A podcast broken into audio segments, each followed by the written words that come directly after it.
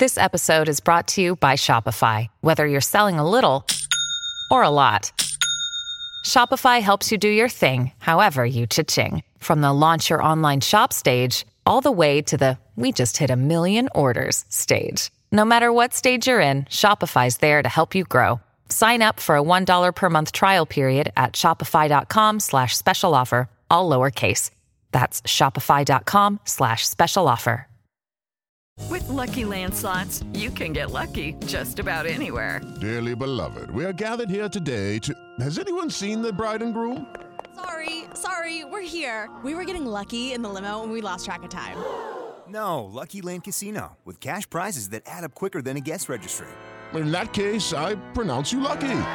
Play for free at LuckyLandSlots.com. Daily bonuses are waiting. No purchase necessary. Void where prohibited by law. 18 plus. Terms and conditions apply. See website for details. You are listening to the Next Best Picture podcast, and this is our review of His House. Congratulations. You're being released as asylum seekers, not as citizens, not yet.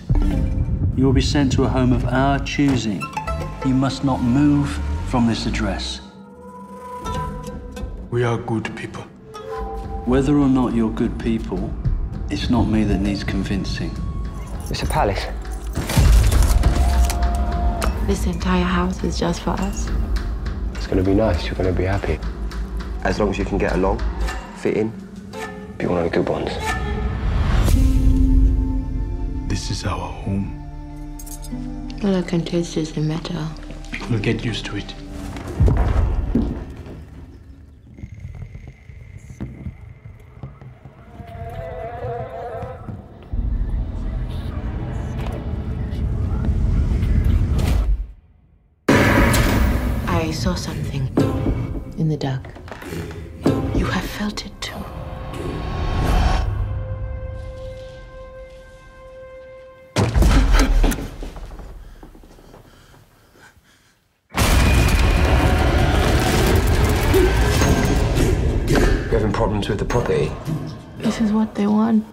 To see us crazy.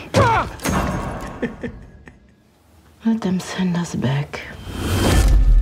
How quickly you forget everything we went through to get here.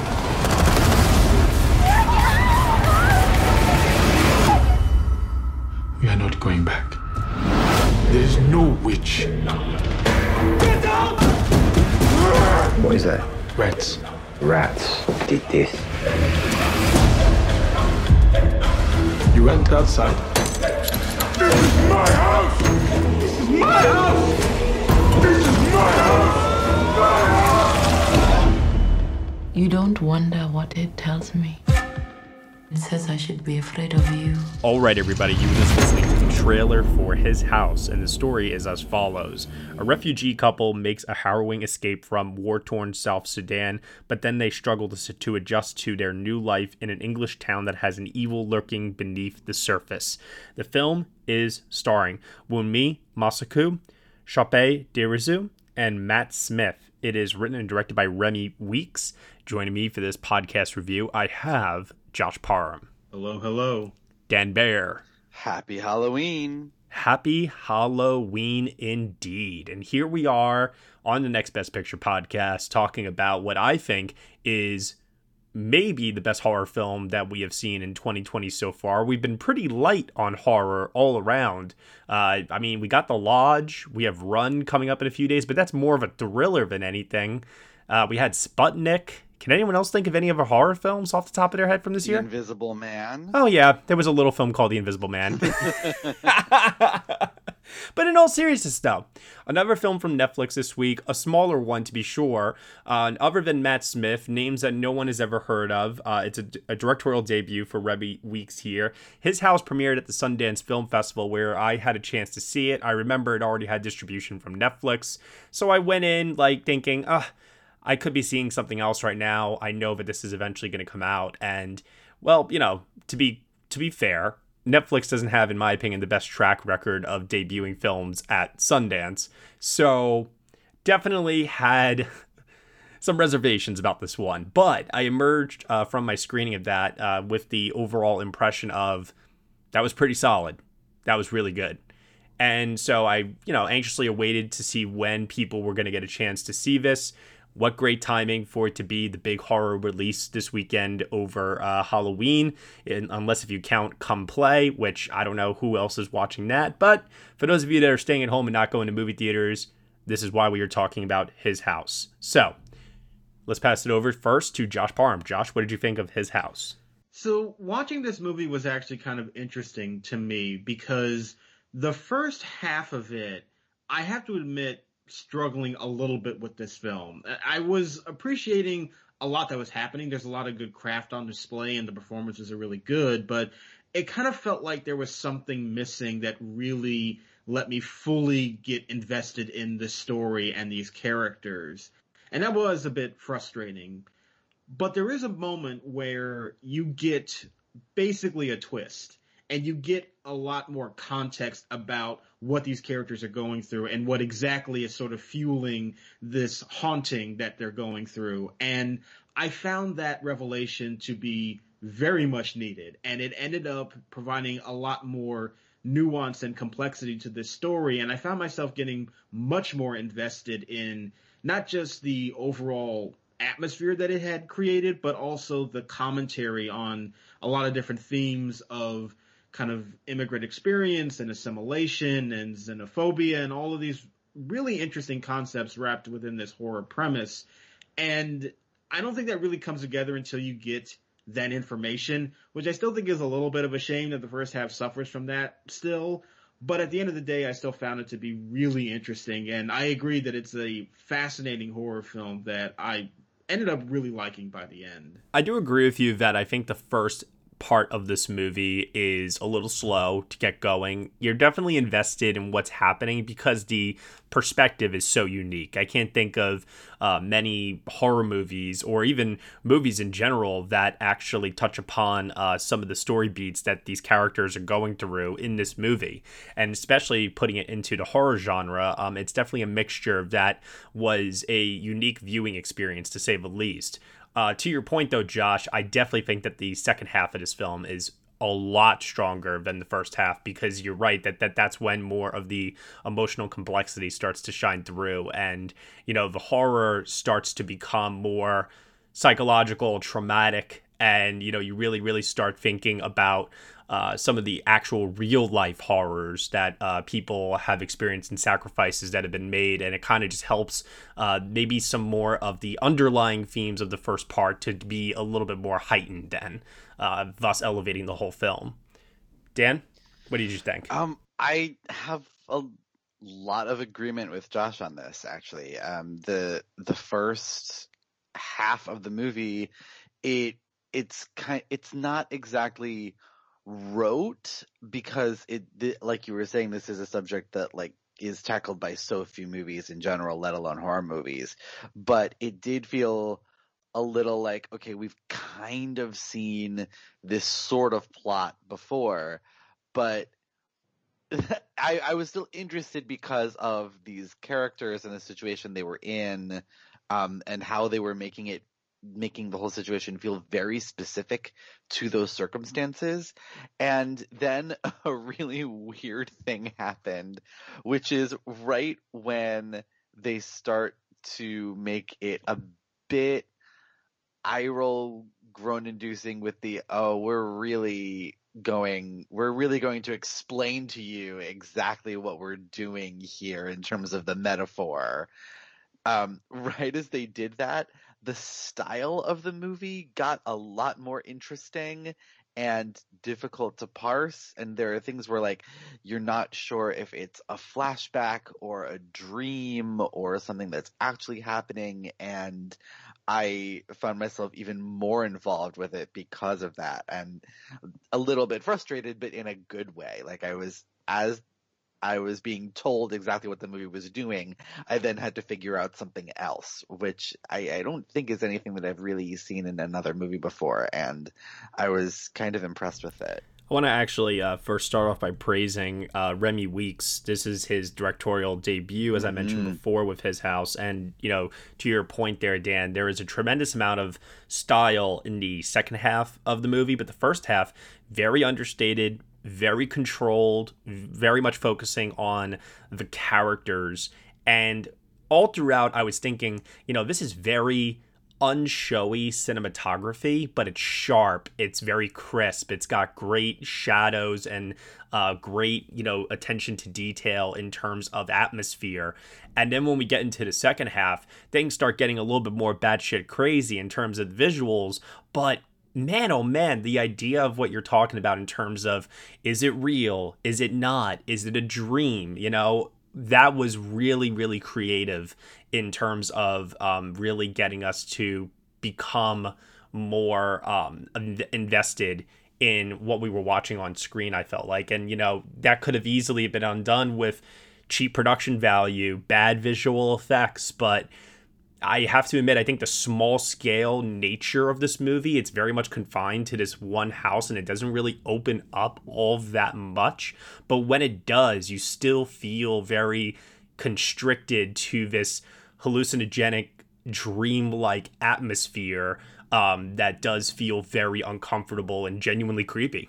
Yeah, it's really effective filmmaking that utilizes the kind of like limited means of the story, but has a very focused and controlled method in executing that like very as you said, Matt, like that atmosphere of just tension and dread. And I think in the first half, it's just mostly tension and, and within the atmosphere. And I don't know if that's as effective as what happens in the second half, where it goes a little bit deeper into actual character and emotional catharsis. And I think that's where it really starts to ramp up in terms of its effectiveness. I, I just sort of wish that we had a little bit more of that in the first half, and I kind of understand that it wants to sort of present these developments within the story as like this big revelation that it wants to hide from you, but I also don't really know if it was completely necessary to hide all of that. I think that I was really missing more of that information in the first half, and I think I would have had a stronger relationship to these characters all the way through the movie instead of just in the second half. But you know what really got me in the first half, though, in terms of uh, just my engagement, even if it wasn't, you know, full blown jump scare horrors or, you know, the effective creepy atmosphere that we get like in the second half, the real world horror of this um, this husband and wife who are genuinely good people and they are just seeking asylum in the UK and having to go through uh, the government process of housing and all the checks and balances that are required from them with it. It's genuinely stressful, and I think the movie does a good job of kind of getting us to align with the characters' own anxieties that they are feeling just in that real world, real life kind of a situation.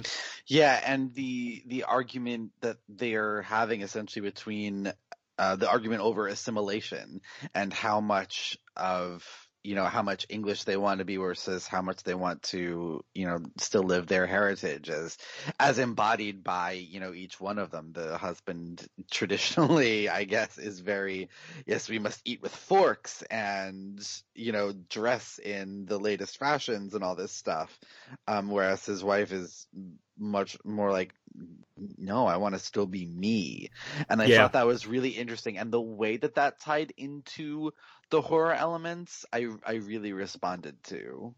I always feel that the best horror movies out there are ones that can almost make you forget that you're watching a horror movie because the real anxiety is so rooted within actual like real world conflicts that it complements the more yes. heightened horror elements but it also feels like you're compelled to just watch people dealing with these regular conflicts and i always find that that's really where horror can truly find a lot of success when it amplifies very real emotions that we have and anxieties about the world. And I think that this movie does a really good job of highlighting that. Especially considering it's one that, you know, quite honestly, like I I can't really relate in any way, shape, or form necessarily uh, to what these uh, characters are going through. And while they may not be based on real people, there are a ton of people out there who are going through uh, what um, Bol and Rial are going through in this film. And so,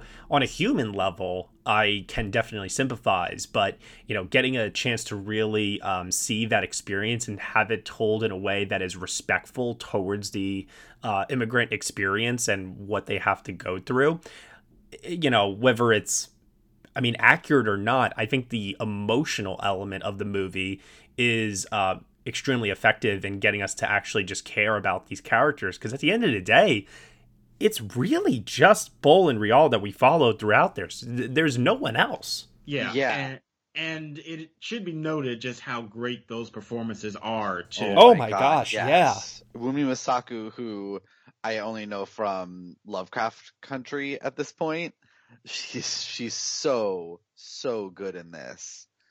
Um, and and and the husband whose name I will not try to pronounce. It's it's definitely Chape. I, Chape.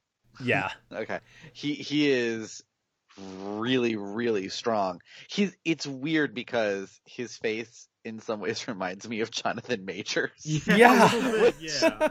which made me think even more about Lovecraft Country while I was watching this.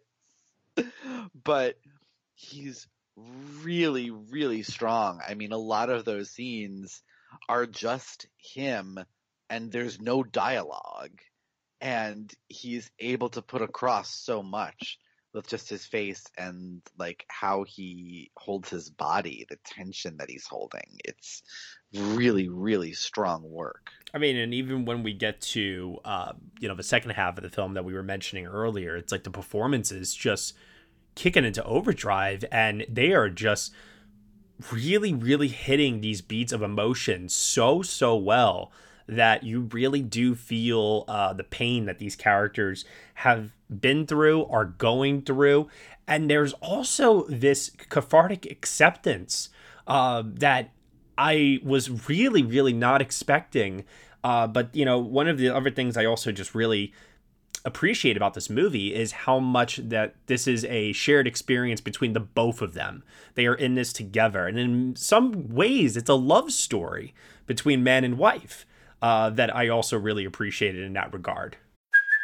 Hey, it's Kaley Cuoco for Priceline. Ready to go to your happy place for a happy price? Well, why didn't you say so? Just download the Priceline app right now and save up to 60% on hotels. So, whether it's Cousin Kevin's Kazoo concert in Kansas City, go Kevin, or Becky's Bachelorette Bash in Bermuda, you never have to miss a trip ever again. So, download the Priceline app today. Your savings are waiting. Go to your happy place for a happy price. Go to your happy price, Priceline. Judy was boring. Hello. Then Judy discovered ChumbaCasino.com. It's my little escape. Now Judy's the life of the party. Oh, baby, Mama's bringing home the bacon. Whoa, take it easy, Judy. The Chumba life is for everybody. So go to ChumbaCasino.com and play over 100 casino style games. Join today and play for free for your chance to redeem some serious prizes. ChumbaCasino.com. No purchase necessary. Void where prohibited by law. 18 plus terms and conditions apply. See website for details. I, I mean, I do think that between the two, like we said, they're both giving really great performances, but I was just really especially taken with um, Mosaku. I, I think that the like emotional terrain that she has to navigate through in every single scene was just like so miraculous to watch. And even in the first part of the movie, when I was sort of a little frustrated with it, I still found myself so captivated by her performance that really, even without knowing the full context of everything, still felt like so engaging and so intriguing to me. So even when I was kind of frustrated by the storytelling, I was still constantly pulled in by her performance and what she was doing on screen. And it's like a lot of people will come to this because they'll see that you know Matt Smith is in it, but Matt Smith doesn't really have anything to do in this, you know, for the most no. part. Yeah, he, he does what he has to do very well, but there's not a lot. no, I think he knows that hey, if my name is attached to this, he'll get some eyeballs on it, and that will only help like these other names um, become more recognizable in the future. And I think to that extent, I thought he was used very effectively because he does not try to overshadow anything that they are doing. His role could have honestly been played by anyone. So I, I mean, that's not a dig at him to say that the performance is unremarkable. I think that he knew exactly what he was doing in that regard. Yeah, it's a supporting character that is not meant to intervene really at all into the story that much. And it does come across as like, we got Matt Smith, so give us some money to make the movie and come see it because Doctor Who is in it. But it doesn't feel like the character has any more revel uh doesn't have any more prevalence beyond that. And i think that's okay. And like you said man it's not a ding against his performance. It's just that's not what the character is meant to be and he plays the role to the appropriate level that he should be playing it at. Yeah, I mean it's it's tricky to have a part that is almost a secondary antagonist, but he doesn't really ever come off antagonizing. Um, he, I fully felt sympathy with that character, and by extension, like the more sympathy I felt for him, I also felt more sympathy for the main characters because it is about you know like wanting them to succeed and Yeah. wanting them to be able to stay in England and not have to go back. It's the system that is Yeah, fucked up, yeah, not necessarily uh, the people or maybe all people, you know, as represented by Matt Smith's character. Yeah, no, I I, I agree with that. yeah but also the movie does not fall into the trap of having him become a white savior too which Right. is No, very exactly. Yeah. I mean, he's the one who eventually says, like, well, we have to report them now. Yep. And then does and is like, and ends up being very impressed by Yeah. the outcome. well, it's like, well, I didn't have to do anything untoward. Okay. Now, this is obviously a haunted house movie, but there's also, uh, as we talked about, uh, anxiety and fears uh, within the community as well. So, even outside of what's happening uh, in the house that the two characters uh, get placed in, you know, there are scenes where they're going to stores, walking down the street, interacting with other people within the neighborhood, and there's always this sense of unease like, when is the other shoe going to drop kind of a feeling? And, you know, there's um one scene in particular where uh Rial um she she interacts with uh some young young boys uh in the neighborhood My least favorite scene in the movie. yeah, and they're telling her like go back to fucking Africa, you know, and things like that. And these are uh black black kids in, you know, in London uh, like like Rial who's also black, but it's definitely not about race. It's more just about uh the the immigrant experience in that regard. And I thought that that was very interesting uh in the sense that Remi Weekes went out of his way to show um, no, this is not a movie necessarily about race. Yes, we have two black characters that are leading uh, this film, and this is a uh, experience that is very, very unique to them. But um, that's not what the movie's necessarily about. I didn't like that scene. Mm-hmm.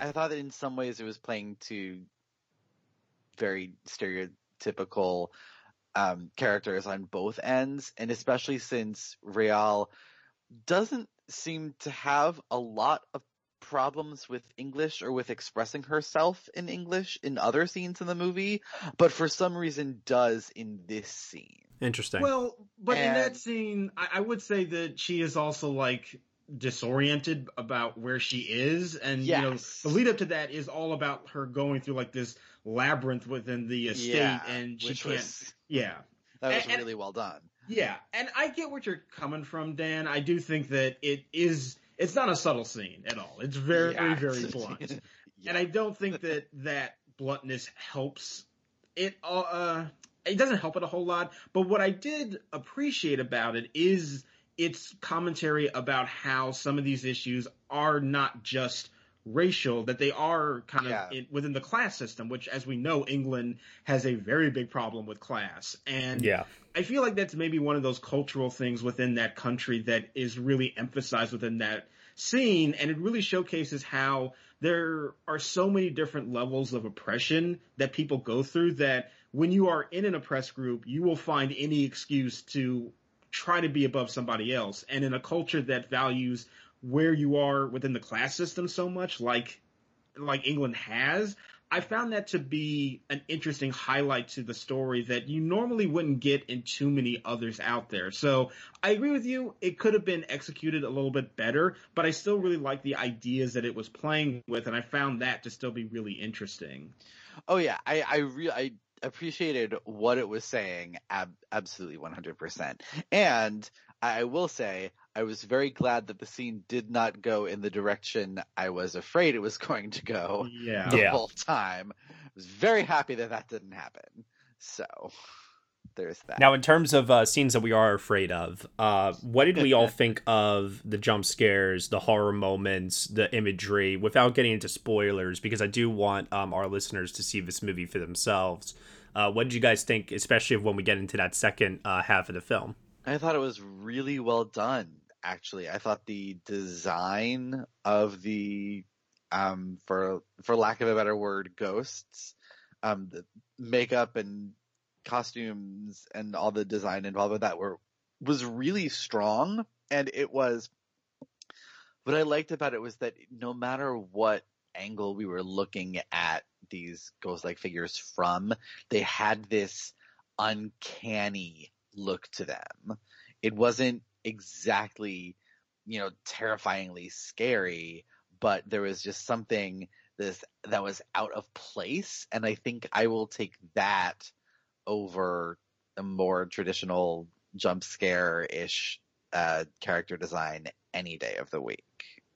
I think the imagery in this movie is really strong and does very much capture into like the creepiness of of it all and really gives you a sense of unease. And it's really really strong work just both from like the visual standpoint the makeup that they uh, have on these kind of ghostly apparitions. Uh, there's one kind of centerpiece character that's um, really impressive to watch and and has one of the most like kind of gruesome scenes and a very uneasy moments that I've seen in a movie this year. Yeah. Towards the end, and it's Mhm. it, oh, it's just so incredibly effective and well done. You know, Josh, you and I saw uh, another movie earlier this year called uh, Amulet. Yeah. And that movie, uh, you know, showed quote unquote beast like creatures. And this movie dials it back very, very much and hides a lot of elements of that quote unquote beast figure that when they actually like reveal it in this movie, I was absolutely petrified of it to the point where I thought that is so subtle and so scary. I am going to definitely have nightmares about this one day. I don't know when, but it's going to be like trapped in my subconscious. Oh yeah, Uh, and the that entire sequence, like, yeah, we don't want to spoil it for people, but oh Yeah. it's oh boy, like it, It's it did kind of really get well done. It's so well done. And there's nothing also that scares me more in any horror movie than being in a uh, dark room, lights off, and then all of a sudden you hear, and it's coming towards you, and you're like, "Oh my god, where's it coming from?" I can I, so can I tell you? I watched this late last night. Um, you know, all the lights off, lying on the couch, and the the sound design in this movie was so good that there were times that I when I couldn't tell if what I was hearing was from the movie or from just my own environment. Yes. and that is like that's that is I think great sound design and that is effectively creepy and I yeah, it was really good. and also too just in terms of just playing into uh, the sound design of the movie too uh, the score is also Yeah. quite good as well and there's so many elements uh, that borrow from um, that south african region in terms of incorporating um, elements of uh, uh, of uh, the culture into the score also into um, the costumes and the visuals of uh, the, the the characters that torment um, our our leads here.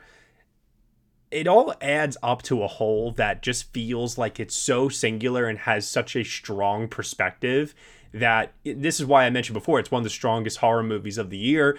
And I think even in any year uh, that this would have come out, it would have been uh, a strong movie because of the fact that it just feels so wholly unique.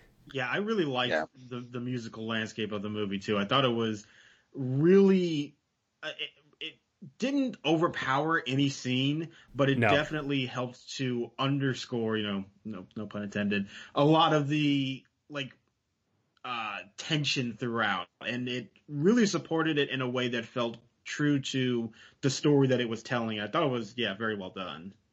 Yeah, same. It especially in that scene that we were talking about earlier, where she's trying to get through this labyrinth of the Yeah. estate that she's living on. The uh, everything about that scene was so uh, was so so effective, but especially I thought the sound design and the score worked really really well to to get her mental state across. It was really well done. And I'll kind of put a uh, pin in it uh, by saying that yeah, I really like the ultimate takeaway message of the movie too, in dealing with trauma and how trauma never really leaves you. But you know, as long as you have you know your home, your health, uh, those who care about you, you can learn to live with the trauma of your past. And that that was something that you know the movie ends on that note and uh, Mhm. really resonated strongly with me. Yeah, I it's one of those things where I almost wish they hadn't just decided to state the ultimate theme of the movie so bluntly. But on the other hand, also I do kind of appreciate it. I mean, it's a great final shot. Yeah. Yes. Yeah. It, it. it's a great final moment. And yeah, I, yeah. But I agree with you, Dan. That that they do state it pretty bluntly in dialogue, but I mean, you know, sometimes it works, and, and this is one of those situations where it, it did for me. Yeah, it is. It's one of those situations where it works, but also like I couldn't help but feel like when I got to that night, and I'm like, that was a note from Netflix, wasn't it? like, like they're like, we'll we'll take this movie because it's really good, but you gotta give us something for the people who stream this shit. Well, I think it also maybe works a little bit better for me just because since it's so opaque in the first Yeah, half of the yeah. movie and I'm like struggling to figure out like what are the, like the real emotional stakes that happen that even though it gets spelled out very bluntly in the second half, at least it's like okay, some relief. At least I know what's happening and what I'm supposed to be kind of getting from it. Yeah, I, I totally agree, and I think that's one of the things that it does work in the movie's favor, being so opaque in that first half, is that in the second half, when it does sort of like bluntly state what's going on, you're like, okay, I get it. Yeah, uh, now I at least have the context of what's Yeah. happening. Yeah, And I'll just say too, once again, um, the real world reveal of what it is actually that these two characters uh, have gone through.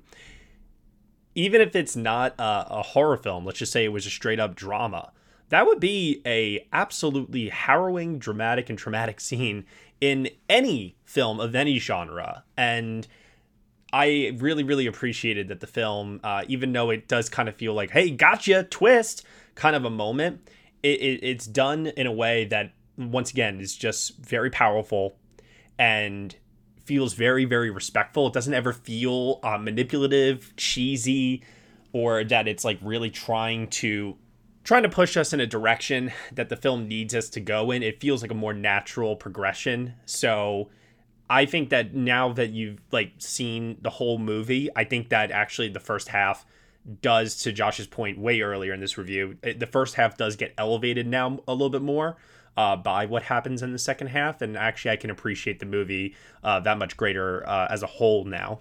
yeah. totally agree. All right, so any final thoughts on his house from Dan? I don't think I think we've covered everything. I I just think it's a really just a really strong movie. It is you know just what I want from a horror movie in just about every way, you know.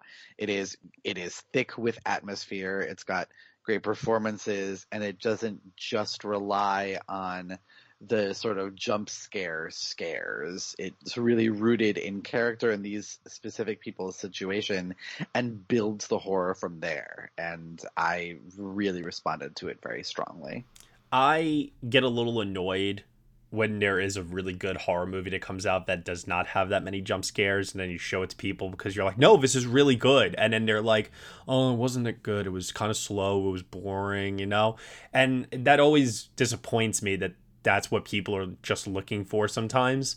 Um To which I would say, you know, if you want that, you do have a movie like The Invisible Man out there, which is a little bit more mainstream and has those jump scares. But that too also has a dramatic undercurrent that focuses on character that actually preys upon real world fears in a way that does not feel manipulative, but but just really, really works in an emotional sense you know? And so I, I i think that that is like the difference sometimes is like i like to go to horror movies that are gonna not only obviously scare me but also make me feel something other than just straight up heart attack inducing jump scare fears. So same. And to that point if you're looking for jump scares they are also here and done very well. Yeah. I mean i think my final note before i get to josh here is uh, there's like one little detail where um, it's where what you call it uh, Bol gets scared uh, by something that's coming from behind him, and his his instinct, Sope's instinct, is to reach behind his neck with his hand even though we never ever see anything like in that area or something like that. And I just thought, wow, you know, that's interesting because like if I ever felt like a wind chill or a swipe or something like that, I think I too, instead of turning around, my first instinct would be to kind of like reach behind without even looking, you know, of what's necessarily behind me. And that, that was just like this little detailed moment that I really appreciated a lot. Uh, Josh, what about you? I think for me, um, I have said most of what I think about this movie. It is very, very strong, um, and I think that the way that it is able to blend a lot of different elements in terms of the themes that it's working with, with the more overt, overt horror sensibilities with it, I think are so well executed. And ultimately, what I really find kind of interesting about it is sort of at the core of this is a lot of elements that you would find in like Victorian horror movies. And I just find it so interesting to take some of those elements and apply it to a wildly modern and really inventive context to it. And I find that to be so interesting in terms of storytelling. And yeah, I think this movie has a lot to say. Doesn't always say it in the strongest way, but it is still very effective when you're watching it. And I think it's a really great achievement. Dan, what's your grade out of 10? I am at an 8 out of 10. Nice. Awesome. Josh, what about you? Uh, I'm at a seven out of ten. I've really liked it. It's good. It's a good movie. I certainly recommend it. Um, it does have some issues that hold me back just a little bit, but it's still a, a pretty strong movie. And I too am at a very strong seven out of ten as well. Very, very minute nitpicks here and there, but overall strong movie. Highly recommended. And now it's interesting because on my latest viewing of his house, I did have a thought cross my mind as it pertains to this year's award season. Do you think there's a world where this could get shortlisted for visual effects? Um, I would love it, but no. yeah, I I don't know about the visual effects. I actually think maybe the makeup could because there are some pretty yeah. impressive sequences with some very stylized makeup. Um, yeah, I could see maybe that being on the short list. Okay. All right. Yeah. No, because I was. Um, I, I guess I had forgotten from my previous viewing at Sundance about some more of the visual elements of this, and I just thought to myself, like, what was the budget on this again? you know?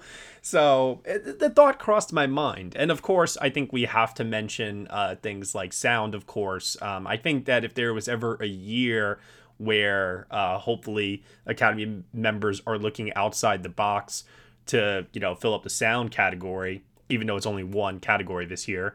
You know i think his house has really excellent uh, design work. And i know if Cody Dericks was here right now he would be saying horror movies need to get their due more often in the sound category at the oscars. Yeah it's great work uh, that should definitely be considered. I am skeptical about how far it will go in that regard, but definitely should be under consideration because it is very good work. And I also agree with Cody that horror movies are so dependent oftentimes on their sound design to create that atmosphere of suspense. And this one does a pretty good job at it. And then the last thing I'll also bring up here is I know that we've seen so many great directorial debuts this year. Um, I would like to just throw Remi Weekes' name out there if uh, anyone's looking for first time DGA nominee shortlist. And oh absolutely. just trying to you know put some names out there. I think this is a, such a very this is such a strong debut that it's not like oh like I'm interested in seeing what they do next because I see potential. Like in, in kind of like a yeah it's flawed but let's say like this is so strong that I I think that he has the potential to make something really, really great, you know, even after this. My expectations are pretty high. totally agree. And also, like, shout out to the cinematographer because this movie looks amazing.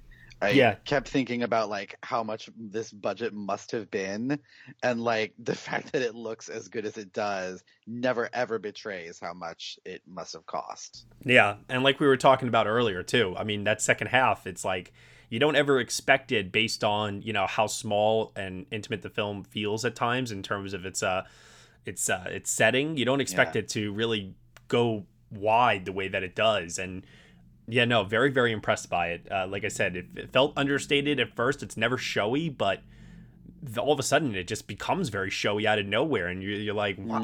what? so. All right, that'll do it here for our discussion of his house here on the Next Best Picture podcast, currently streaming on Netflix. Dan Bayer, where can I find you on the internet? You can find me on Twitter at Dance and Dan on Film. Josh Parham. I'm on Twitter at JR Parham. And you can find me at Next Best Picture. Happy Halloween, everyone. You have been listening to the Next Best Picture podcast, part of the Evergreen Podcast Network. You can subscribe to us on SoundCloud, Apple Podcasts, Spotify, Stitcher, TuneIn, Player FM, Acast, Castbox, also on Google Play. Be sure to leave us a review on Apple Podcasts and let us know what you think of the show. We really appreciate your feedback and your support. And if you head on over to Patreon, you will get some exclusive podcast content from us for $1 minimum a month. Thank you so much for listening as always, we shall see you all next time.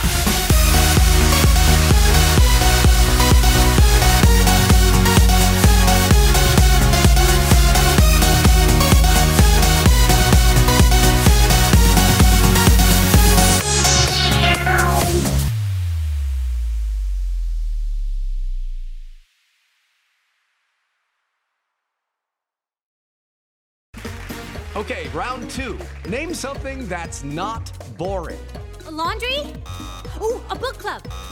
Computer solitaire, huh? Ah, sorry, we were looking for Chumba Casino. That's right. ChumbaCasino.com has over 100 casino style games. Join today and play for free for your chance to redeem some serious prizes. ChumbaCasino.com. No purchase necessary. Where prohibited by law. 18 plus terms and conditions apply. See website for details.